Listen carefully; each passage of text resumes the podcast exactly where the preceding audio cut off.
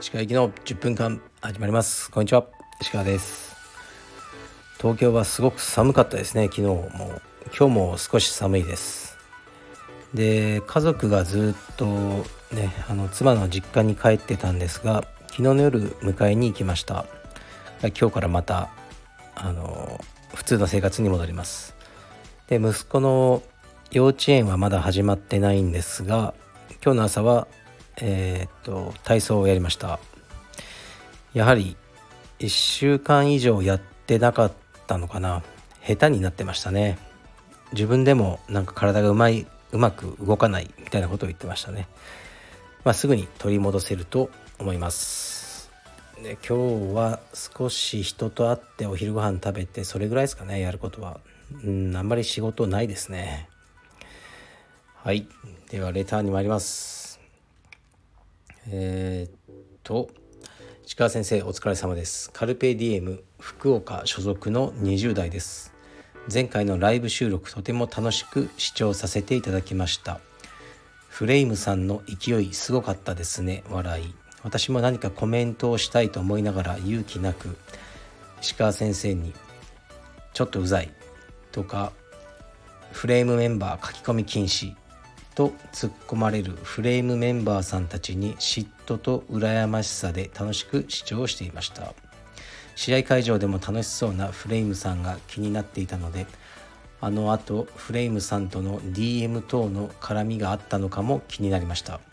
次回もし第2回があればカルベディウム福岡を代表して他の道場に負けずにコメントしていきたいです。はいありがとうございます。これはですねこの話の背景はと言いますとこの間初めて僕ライブ収録っていうのをやったんですねでそれで福岡に本当あのね存じ上げなくて申し訳なかったんですけど福岡にどうやらフレイムさんという道場があるようです柔術の。でなぜかそこの道場は先生だけでなく生徒さんもこのラジオを聴いてくださっている方が多いようでそのフレイムさんの生徒さんと先生がこういっぱいコメントをねバーってしてくれたんですね。それ嬉しかったんですよ。だからあのそういうことですね。でそのコメントの中では石川先生が福岡に来た時にセミナーをしてほしいとかねそういう要望があってしかも僕が随分昔にやったセミナーに出席してらしたと。代表の方が。とか僕のえー、っと黒帯の僕のアジア選手権の試合のなんかその場面とかを僕こうね目の前で見てたとかあの書き込んでくださってすごく嬉しかったですね。であの後ね DM いただきました。で僕もあの少し返しましたね。やっぱりセミナーはあのやりたくないっていうふうに言いましたね。だけどご飯でも食べましょうっていうふうに代表の方にお伝えしました。セミナーはねセミナーっていうのはもう基本的にこうね有名選手に許された特権なんですよね。でもうね情景が浮かぶんですよ。多分多分フレームのねその代表の方は僕のことを好きでいてくださる方なんですね。ファンですってこう言ってくださってる方なんですけどじゃあ石川先生呼ぶぞってなるじゃないですか。でやるんですよ。じゃあ石川祐希セミナーとか言ってでねみんな知らないんですよそんなにあの会員さんは。石川祐希誰みたいな。みたいになるんですよもう。ででも先生はこう「いや石川由紀だよ石川由紀先生来るよ」みたいななってそこにねすごいギャップが生まれるんですよ。それでもうね本当に分かりますね100%こういう感じになります。で先生で生徒さんたちは「石川由紀って誰か分かんないけどあのセミナーちょっと出ないとまずくない?」みたいな雰囲気になるんですね。で先生もやっぱ石川先生来る手前20人は揃えないとこうね石川先生の顔に泥を塗ってしまうとかそういうふうに普通の人は思うんですよ。で生徒さんもそれを感じてなんかちょっと、うん、わけわかんない人だけどとりあえず出席しようかみたいなことに、ね、なるんです。でみんながあのきつくなるんですよ。僕もやっぱりこう昔はうん例えばアメリカの充実家とかで今でもいるんですけどね日本に来る時にセミナーやらせてくれみたいなだけども僕世代で飼ってた人で今の生徒さんたち誰も知らないんですよでも彼の中では時間が止まってるのかじゃセミナーやらせてくれっていうのはありますねだから最近はもう正直に言ってますいやもう君じゃ人が呼べないっていうふうにあの言いたくないけどそれがねあの一番いいんですよ。というわけでセミナーはやりません。飯でも食いに行きましょうフレームさん。はい。でねまたやりますよ。多分今週の土曜の夜にまた、えー、ライブ収録やると思います。はい。次のレターいきます。こんにちは。人の性格についてお聞きしたいです。三つ子の魂100までなど言われてますがやはり良くも悪くも親からの遺伝が大きいと思いますか？私は自分の嫌なところが父親に似ていると昔から思っており直そうと努力を続けています。ですが感情的になると元通りの自分になっており結局何も変わりません。受け入れるしかないのでしょうか？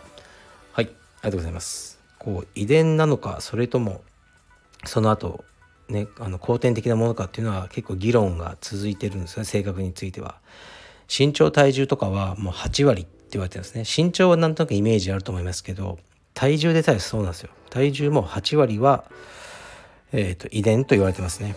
だから太った親の子供が太ってるのは、まあ、似たようなもん食ってんだろうとか、まあ、それももちろんありますね。共有環境っていう。